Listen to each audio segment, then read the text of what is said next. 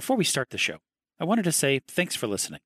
We want to bring you the best show we can, and sometimes it takes us a week or two to cut, edit, and present you something polished. But if you're the kind of person who wants to hear the long version with no frills and wants it as soon as possible, we're now putting our Ready Player Two episode reviews on Patreon. Pay as much as you think is fair and get access to uncut episodes just hours after we record it. Join our community of Gunters at patreon.com forward slash get to the good part, no spaces. Now, on to the show. This is Aaron from the show. First of all, thank you for listening. Once you finish listening to this episode, do us a solid. Go ahead and give us a rating and write a review of the show. This lets us know that we're doing a good job and helps other people find us. And speaking of other people, if you know someone who might enjoy the show, we would love it if you told them about it. We can be found at g t t g p dot com. There's tons of stuff on there. You can learn more about us, there's an episode guide, and of course, you can find our social media pages, where we love geeking out with our listeners. Now, let's get to the good part.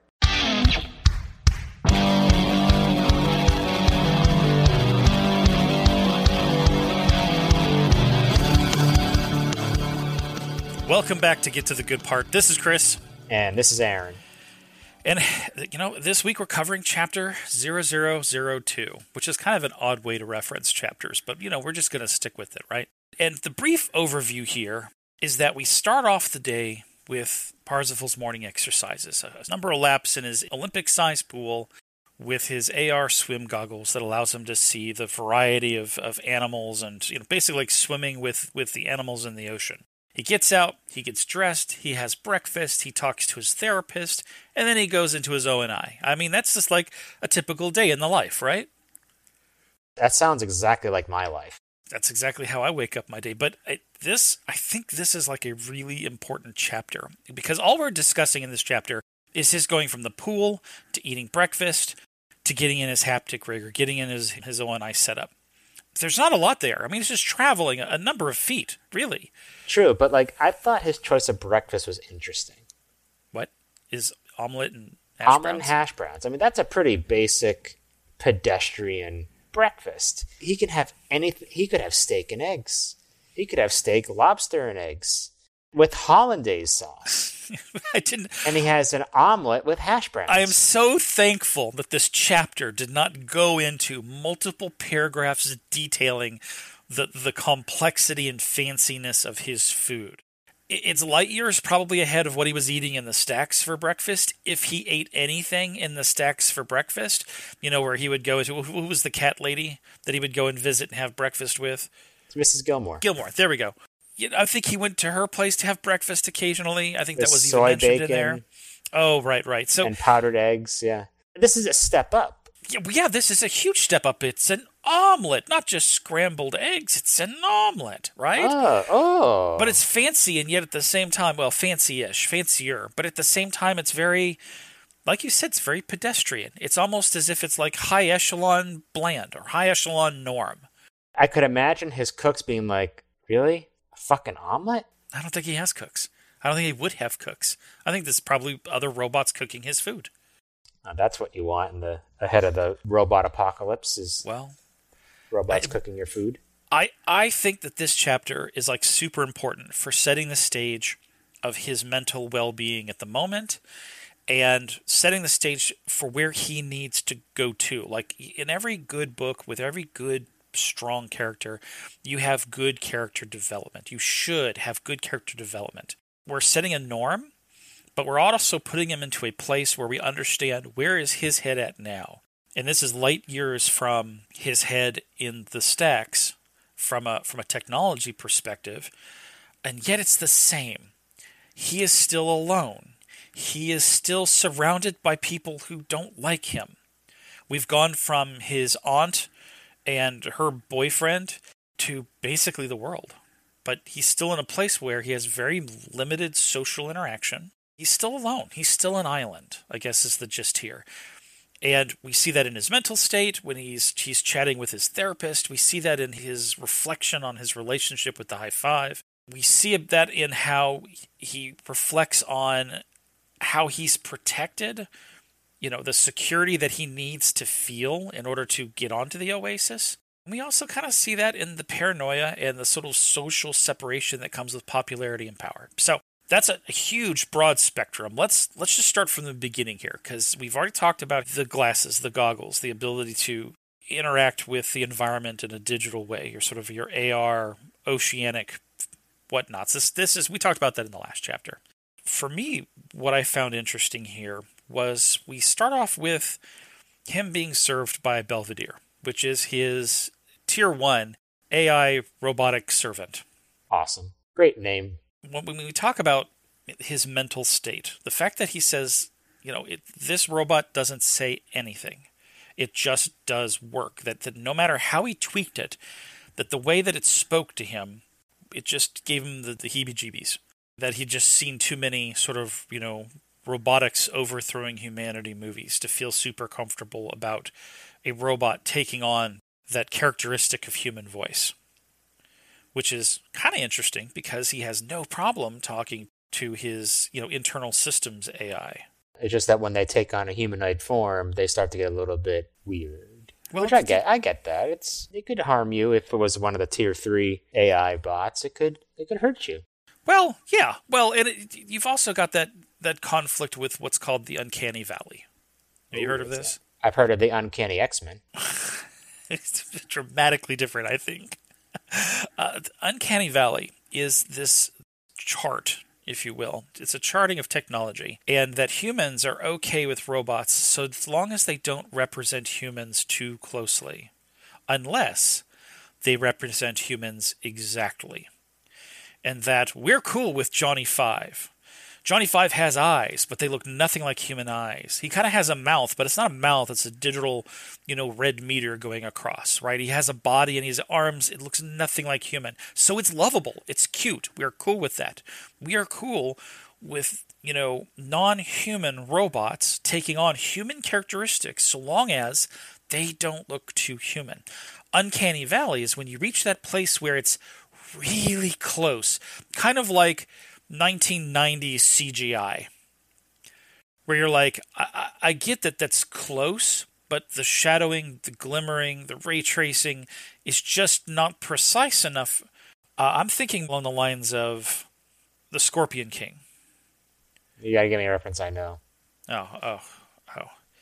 This this is a part of the... I, I'm the worst, I know. The, the Mummy series, right? The Scorpion King had the rock in it, and it had the rock with like the body of a scorpion, but the torso of the rock. But it looked really glassy, and the facial representations just looked really artificial. And it, it's it, it was ninety-five percent there, but that five percent is is where the uncanny comes in, and that's when people get uber critical about bad C G I. In fact, most bad C G I comes from trying to represent people with computer animation, and it just misses okay. the mark, even by a little bit.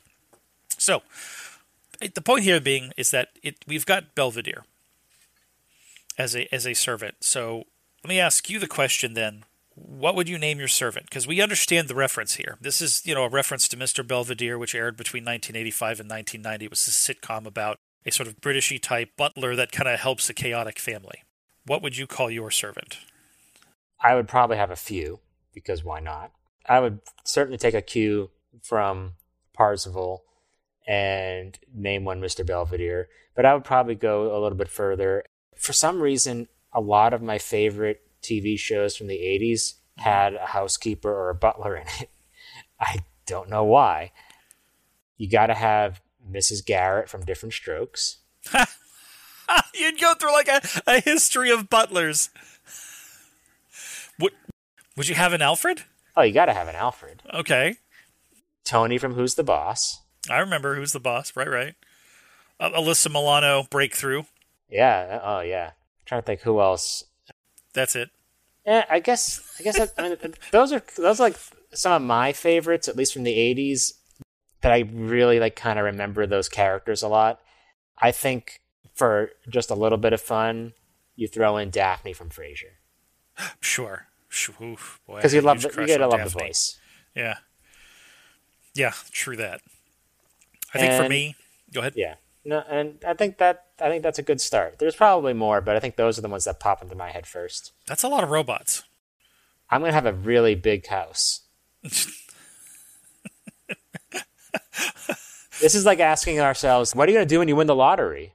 Are your robots gonna be in the shapes of pots and teacups, and you're gonna be a Beauty and the Beast situation here? Yeah, probably not. The other thing that I would consider doing is modeling the robots after the the robots from the movie Sleeper. Oh, oh! I thought you'd be like model them after the robot from the from the people from the show. Oh, you could do that too. Like I'm saying, like in another scheme where they're not necessarily super humanoid looking. Like, have you seen that movie, the Woody Allen movie Sleeper? I've not. Uh, well, there's these robot butler type. There's actually a lot of automated robot-y type things in that movie. Mm-hmm. I think that if I was to name a robot, a service robot of some sort, I would call it Skippy. Skippy? I mean, right. Like from uh, Family Ties Skippy? No, Lord, no. No, no, no. So it's a little bit more of a recent reference. There is a book series called Expeditionary Force. And it's a fantastic series. And in it, the main character, Joe, stumbles upon basically this highly powerful alien A I that is nestled within what looks to be the representation of a beer can without a label on it. And uh, Skippy is an asshole. The book is great. The series is awesome. Obviously, we're not getting paid to promote it. So this is honestly from the gut here. If you're, if you're interested in sci-fi books, which you obviously would be if you're listening to this, then Expeditionary Force, I think, is, is a really fun, fun series. And Skippy in it is like a highlight to it. That said, Cyberpunk twenty seventy-seven has a gun called Skippy, and it is a direct reference to that book. And the gun itself has A I that's like kind of a sarcastic asshole A I that is entertainment through the game. So you can look that up on YouTube, go pick up the gun, and you'll at least be halfway there to understanding the kind of A I that I'm talking about. All right, so the idea that, that he is untrusting, like this is the first glimmer, if you will, into this sort of mentality of, of A, wanting to be separated from humans, not really trusting A I, um, which is odd, I thought, but it kind of goes into that sort of level of paranoia. And there's a good, you know, three or four paragraphs that's really d- digging into the different levels of A I. Tier one, which is dumb. It's it's very low level. It's for service droids. Tier two, which is for military and science. It's a little bit higher level. There's some some degree of learning there. And then a tier three, which is considered fully conscious, and that there was an active race amongst a number of countries to be the first to, quote unquote, unleash that level of A I, which is fully sentient. And there's a lot of reason to be concerned about that. Uh, there have been a number of posts from Elon Musk about his concern for that moment when we unleash a tier three artificial intelligence that is fully sentient and intelligent, able to think for itself, of itself, and be aware of itself. So I found that there, the fact that we there were a number of paragraphs there covering that was, I wonder if that's telling, or if that's just a moment of just delving into his knowledge of A I. I did some digging on the A I discussion because I was kind of curious if this, the tier one, two, three thing was, if that came from Ernest Klein's head. But, you know, I found a very similar description of the different types of A I that are kind of categorized into three different subsets. Mm-hmm. And there's artificial narrow intelligence, which is basically your tier one, artificial mm-hmm. general intelligence, tier two, and artificial super intelligence, tier three, which is described as more capable than a human. Hmm. So I don't know how far back these three levels of A I have existed. I don't think they're called tier one or tier two. They're just given these names that are based on their range of intelligence. No, today I've not heard anything in regards to quote-unquote tiers. I think he's just interpreting what we've got now into something in the future. That's basically what I came to yeah. determine, was that he took the pre-existing kind of like three levels thing and just kind of called it something else for the sake of the book or something. Right. But they do line up pretty well. The tier one relates to this narrow range of abilities, tier artificial narrow intelligence. And then, you know, they start to get a little bit more on par with human capabilities in the general intelligence category. And then they're super intelligent, which right. would be the military stuff. And when we talk about the functionality of robots being able to walk around and help us, like five or six years ago, if you'd seen the DARPA competitions between robots being able to drive a car, get out of a car, go up to a building, open a door, it's comical. It's YouTube worthy. Nowadays, though, it's pretty phenomenal what kind of flexibility, what kind of motion and speed that can be attained. There is a a video that recently was produced, what was that number? Boston Dynamics robots dancing to Do You Love Me? Oh, I've not seen that. Oh, hold on a second. Let me send it to you and give it a, give it a quick look. Because I couldn't dance. You didn't even want me around. And now I'm back to let you know I can really shake them down. Now, something to keep in mind here is unlike the Gundam in Japan that has this huge support system, it's not really walking, it's just doing leg motions and it's connected yeah. to a huge structure. This is not connected to any structures. What do you think? They can dance a hell of a lot better than I can. I mean, it's remarkable. Just in a handful of years, we've gone to just huge robotic fails to that kind of nimbleness. It was really smooth. Un- unusually smooth. Like eerie. Yeah, and you could go and push them. You could hit them with like a broomstick. You could you can knock them over, they come back up. You can push them and they can regain balance on the fly. It's phenomenal. If you watch a number of other videos from Boston Dynamics. But when we talk about like the capabilities of robots in the book versus what we have today, like we are on the edge of that kind of service bot, if you will. And that is both fascinating and kind of scary too, because like you said, it could dance better than you, could dance better than I can. At the very least, it's doing something better than most humans could do. Even if we're just talking about dancing. That should scare you a little. A little bit.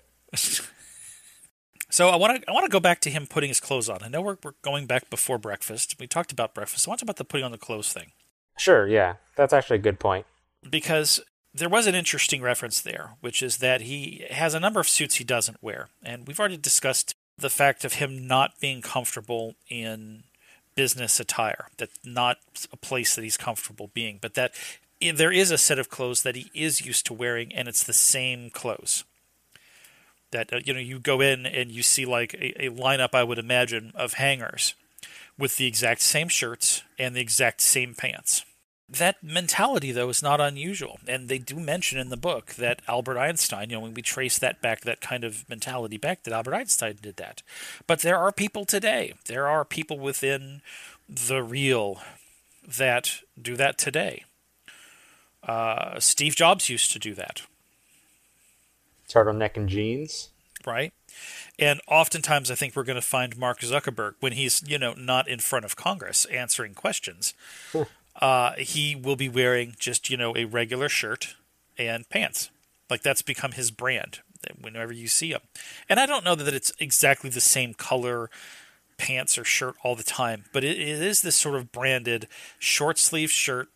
It's not a polo per se, but, but it's just, you know, just a regular shirt and pants. Like you might wear to the beach. And it, it, that seems to be kind of his his standard brand. And the mentality behind that is interesting. You can look up online, and there are a number of really good reasons why you would want to do that. And in fact, I, I suggest everybody take on this idea, because if you're in a position where your job is to make a lot of decisions, you can get decision fatigue. Oh. You have a, a limited capability to use your mind to make decisions before you start to wear out.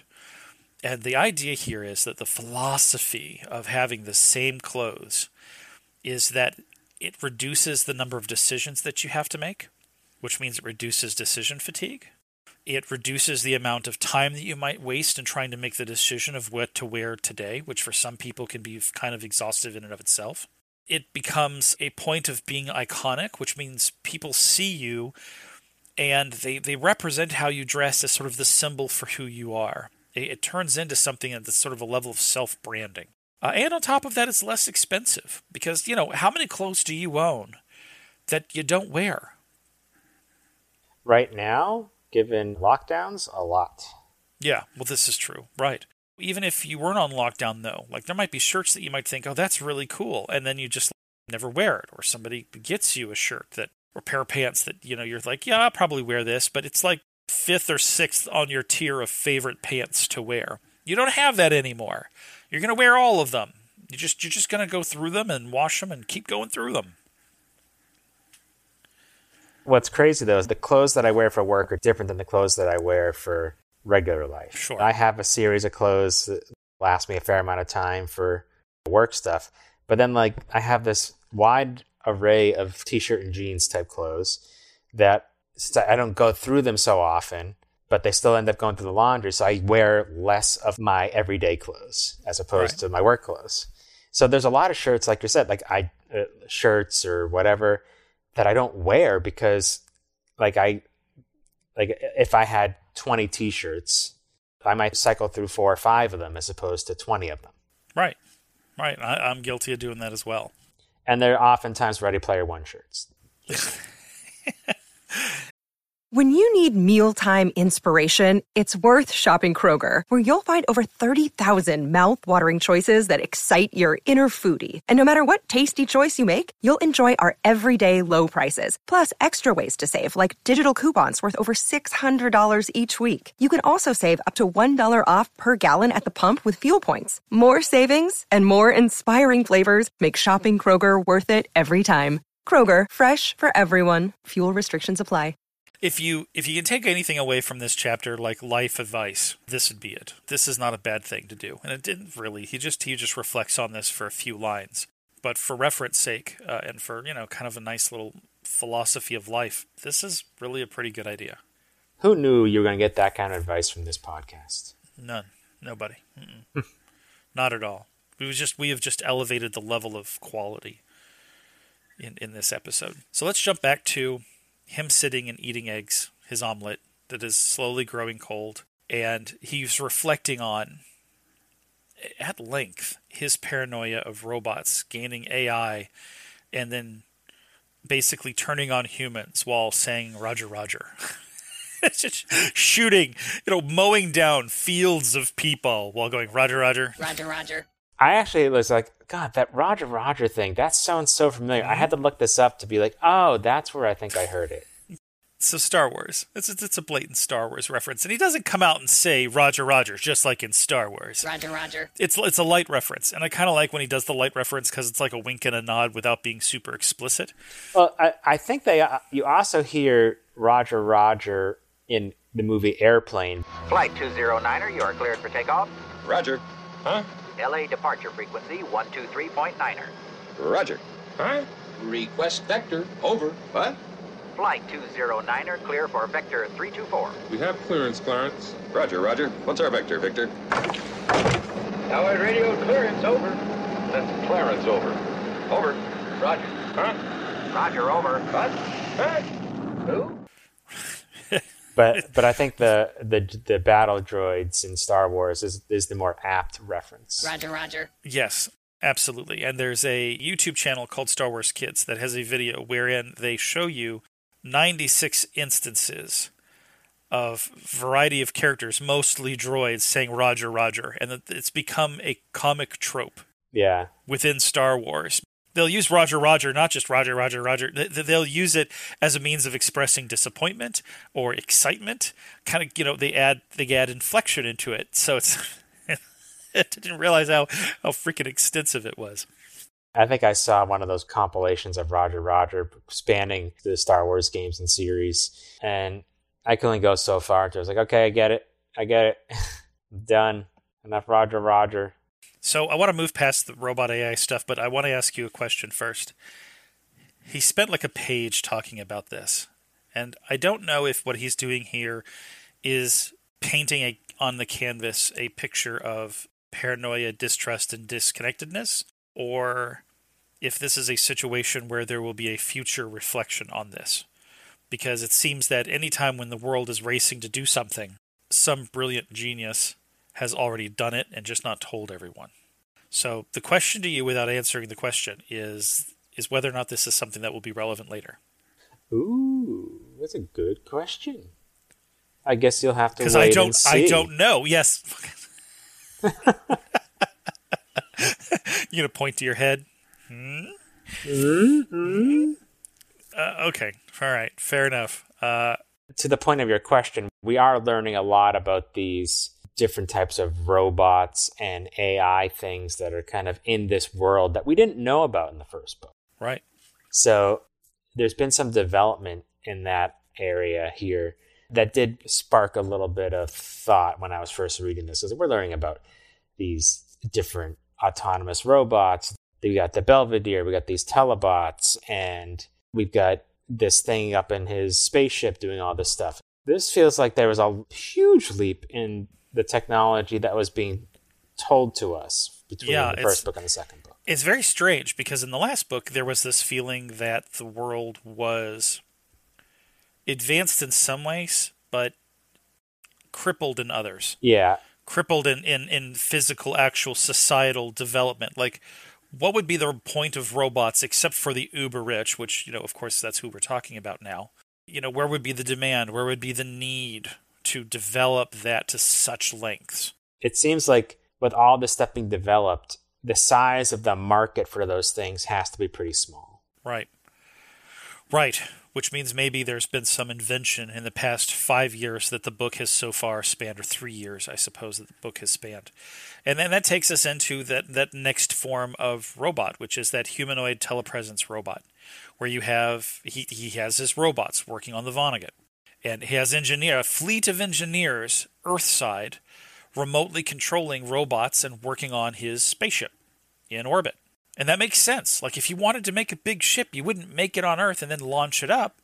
That would be way too expensive, way too resource cost prohibitive. You know, you might make it in pieces and launch it up, but it, even that's fairly expensive. It would make a lot more sense to either manufacture it in space, print it in space, and deliver up just the raw materials, yeah. and then have your A I robots working on it. And for a while, they were doing this in secret. Yeah. Yeah, you're right. I mean, they would have had to have been. They had to, like, keep it away from everybody. So that had to have been a real challenge to send all that material up there. It's not a small ship. No, no.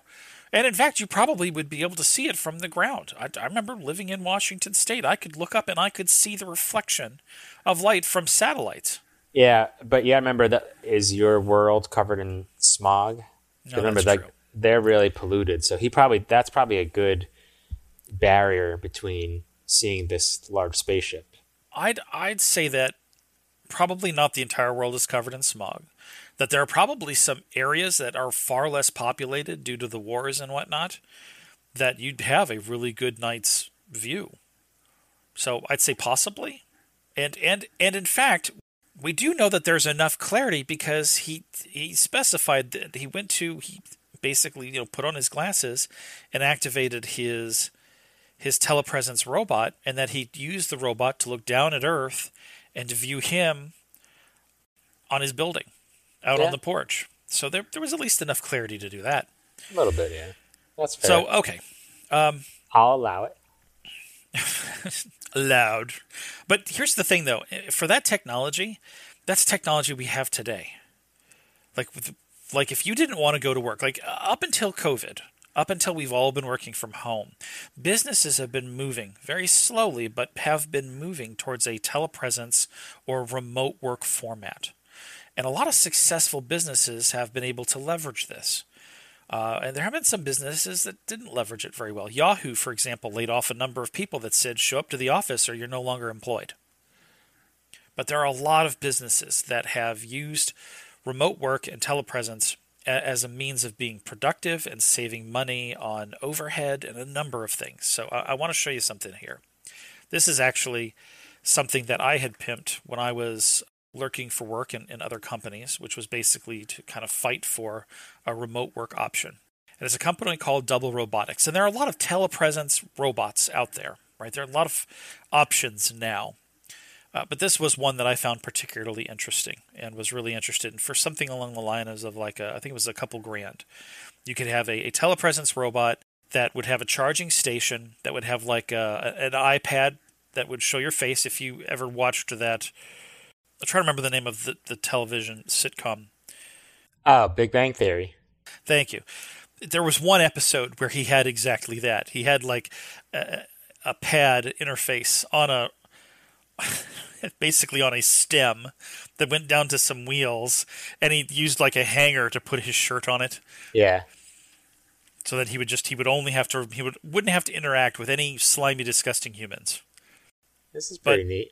But it is interesting, and uh, and the fact that these sorts of options are available today. Like, if you did not want to go to work and you just wanted a robot to go in for you, you could set up a charging station. You could go and visit people at their desk and talk with them. It'd be a little awkward, mind you. Yeah, you know, a little bit of lag makes that difficult. But uh, anyhow, I, I found it to be kind of cool. And and doable today. Like, you could put on a headset and and view and move around that world as if you were putting on the glasses and operating the robot in space. All right, so robot paranoia aside, uh, and telepresence aside, which I, I think that is pretty cool. He finishes his otherwise bland bland breakfast. It's subpar breakfast, not steak and eggs. I mean, do you at least put some sriracha on it? You know, these are questions I have. And his next step is to visit his therapist. And what I like here is that, like, he sets life goals and then he kind of forces himself to do it. Even if he's not really into it, he at least commits. And I, I kind of dig that. And that's something that isn't new for this character. Like, when he wanted to exercise, if he didn't exercise, he couldn't go into the Oasis. So he had to be of a certain weight, you know, in the, in the previous book. And in this situation, he's committed to therapy because H said, dude, you've you've got to relax, because he was being an asshole. He was being a power-hungry, mongering asshole. And I guess this, this brings to point here. If you have the ability to go into the Oasis and zero out any character, and you start doing that in a vigilante sort of way whenever somebody says bad crap about you or bad crap about your friends, Where, where do you? How do you feel about that? How do I feel about him doing that? Now, well, imagine if you did that, or if somebody did that for you. I felt let down by Parzival. Read, re- reading him, about him doing this, I was why, why let down? Because that just seems like petty and not nothing at all like the character that you know that I think we really enjoyed reading about in the first book. It just seemed like he he turned into the thing that he hated. Yeah. He, he seemed very I O I-like in this behavior. It was just kind of disappointing. Like, there's actually quite a few things in this chapter that make me really disappointed in him. This whole idea was one of them. Well, and I, and I, I like this uh, because I'm disappointed. Right, because what we've got here is the character has, and I think you can see this in a number of stories for people who have like won the lottery. You hear this over and over again, that winning the lottery doesn't make you happier. What makes you happier could be purpose in life, could be just enjoying the love of your life. It could be, you know, raising a kid. Uh, you know, they, they're much more tangible, much more physical. But in his life, he really doesn't have a lot of that at all. You know, purpose is very disconnected. His real purpose is building a spaceship to leave humanity. That's his daily goal, I suppose. And, and other than that, other than that, moderating the Oasis and, quotes, managing G S S. But beyond that, I mean, it's there's not much depth to that purpose. So if he's going into social media and he's getting trounced, and I get it, like the minute you go from underdog to billionaire, you're going to get trounced. I feel like there are a lot of direct connections for a number of people that are very high on the spectrum of social media. You're going to fall under a level of, of critical examination. And I kind of wonder, and I don't mean to get like super meta and, and, and get into the psychology of that, but the writer is going to reflect what the writer knows in the writer's material. That's that is the expression of a book or even an expression of a movie. You write what you know. Mm-hmm. And Ernest Cline went from not having been super successful at writing to being very successful at writing, and then having a certain degree of critique about the writing that he's done in the past, and and potentially some backlash, a number of people not liking the movie. If that's all you pay attention to, if you don't have the social maturity, as is, as is mentioned in this chapter, what you're left with is paying more attention to the people who are tra- who have you know nothing better to do than to trounce your name, and spending no time paying attention to those who either need you or adore you. So have you actually disengaged in any of your social media from, I'm not going to ask you who, but have you disengaged from anyone in social media to limit exposure to negativity? Generally speaking, there are very limited activities that I actually do on social media. One is talk with other Gunters. Right, right. Because that's happy. That's fun. It's it's talking about our favorite things or shared interests. That I do. Okay. I do not, under any circumstances, participate in anything political on social media. It is pointless. Nobody's convincing anybody of anything. No minds are being changed. It's useless. And I'm not going to contribute to anybody's echo chamber. Uh, I'm not going to go into someone's echo chamber and, you know, throw a monkey wrench in it. It is not, it's not worth my time. I don't need it. It's toxic. It, it's a w- absolute waste of time. Are there people that you have found whose posts who do obsess about, let's say, politics or something else, sports, religion, that you say, mm, no? All the time. Every day. I just, nope, ignore it. There's, there's not, I mean, frankly, there's not much to see anymore because that's all people talk about. It's right. All people care about. So I ignored those things, and I would much rather like go to one of the variety of Gunter Forum type places, see what random eighties reference or nineties reference that they're talking about, or a meme from them that I think is funny. Other than that, it's like... I, I do the same thing as far as social media is concerned. If I feel like somebody isn't adding to my day, and that's that's how I look at it, is, is I view social media as it needs to be an ad. If I want to immerse myself in certain subjects, let's say like politics, like religion, some of the controversial stuff, I will try and spread myself across a variety of information sources, and I will try to pepper in there sources that I know are not in alignment with what I believe, because I, I don't want to make an echo chamber purely of what I enjoy and what I like and what I think is right, because that just reinforces and amplifies a thought that might not be as big and might not be as strong as in reality versus what I'm having basically echoed back to me over and over and over again.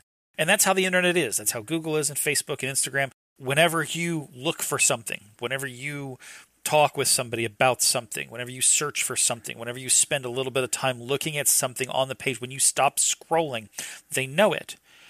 And they take that as a hint. They take that as an interest. Whenever you like something, whenever you comment on something, all of those have a powered calculation. They want to give you more of what you like because that makes the value for advertising that more powerful. And that means that you'll come back for more so that they can advertise to you. These systems like YouTube, like Google search, like Facebook, are designed to hook you and bring you in and pet you and stroke you and tell you what you want to hear.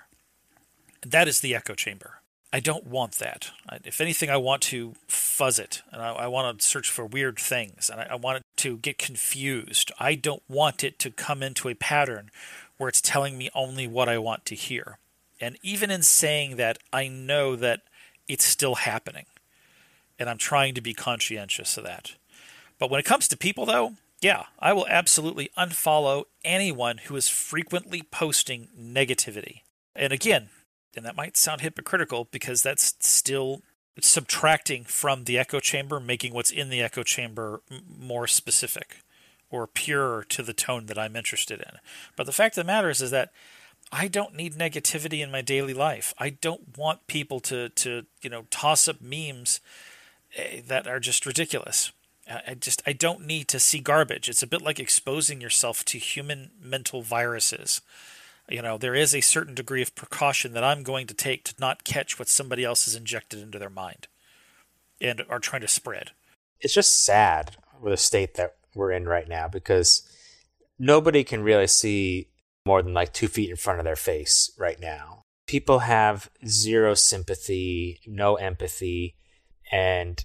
Oh, so you feel the same way as Parzival, which is humans weren't really intended to, to have this kind of exposure to other humans at this level of, of uh, technology. It struck a chord with me because I feel like it makes it really easy for people to have that echo chamber. Whereas when you were just within a small group of people and you didn't really have a choice, you had to hear a variety of opinions and thoughts and perspectives. Now it's like, it's so easy to just put yourself in a room with other people that agree with you, that that's what people are doing. Sure. And it's polarizing certainly the country, if not the world, and it's going to be bad. I think it's like logical fallacies. You have to train yourself to understand the manipulations at work. You, there literally is an education that needs to happen, and technology's moved so fast that society really hasn't implemented a a healthy way of dealing with it. And I'm not even stating that I have a healthy habit in dealing with social media. But I'm trying, and I think part of that is being aware of the fact that, that there is an echo chamber effect, being aware of what social media and search systems and YouTubes, et cetera, are, are trying to feed you based on what you've specified, what you've watched, what you pay attention to. And and to understand the effect that it has, and then to doubt yourself. And the problem with the echo chamber is you lose the ability to doubt yourself or, or doubt your convictions. And I think that's the dangerous part there. But as far as like human people are concerned, like it's it's two-sided. You can either narrow to just the people you want to hear, and admittedly I do that to an extent, or you can expand and try out other people. You can reach across and, and, and connect with different cultures. And I think that was one of the points here where he was commenting on the, the hypocrisy of using O and I by Samantha to try to communicate to people the kinds of suffering that humans are having, that it's not just a fifty-person orgy where you can jump from body to body to experiencing that, but it's people who are starving and and being oppressed or being exploited, and the experiences of that, and that, that you know, he mentions that that's really powerful and popular, albeit hypocritical, because Samantha was so you know, adamant about not using the technology. He got her on that one. It does sound like a really powerful tool that would get a, her message across, but to use it at all, I mean, hypocritical barely scratches the surface. Right. But I get it. You can literally put on someone else's shoes and be in their place with the O and I. Right. And it would create empathy and understanding. I mean, I don't know who's using an, an O and I net file to try to feel like what it's like to be hungry every day. I don't know who's doing that. I think more people are going for the fifty-person orgy. Oh, sure. That's, that's hands down, that's going to be at the top of, of a lot of people's lists. I mean, pornography historically has led the way in technology. Has has pushed technology, even even diverted technology formats. The use of V H S over beta, that was decided by porn. Oh, the use okay. of of yeah, seriously, yes, they decided they were going to use V H S, adopt that as the format for porn, and there you go. That that pretty much decided the technology. It, it, so that's it's not really surprising, but at the same time, though, situations wherein there is disruption, where there might be war, where there might be people suffering, that can be sold as sort of an exciting thing, but at the same time, it can really give you a perspective of somebody who has a really shitty life. And I see that as being, I can see that as being popular, but conveying the right message. So he's talking to his therapist. Hold up. This conversation sounds like it's about to get deep. Time for a break. Be sure to subscribe to Get to the Good Part on your favorite podcast platform so you can listen to part two of this episode as soon as it drops. See you then.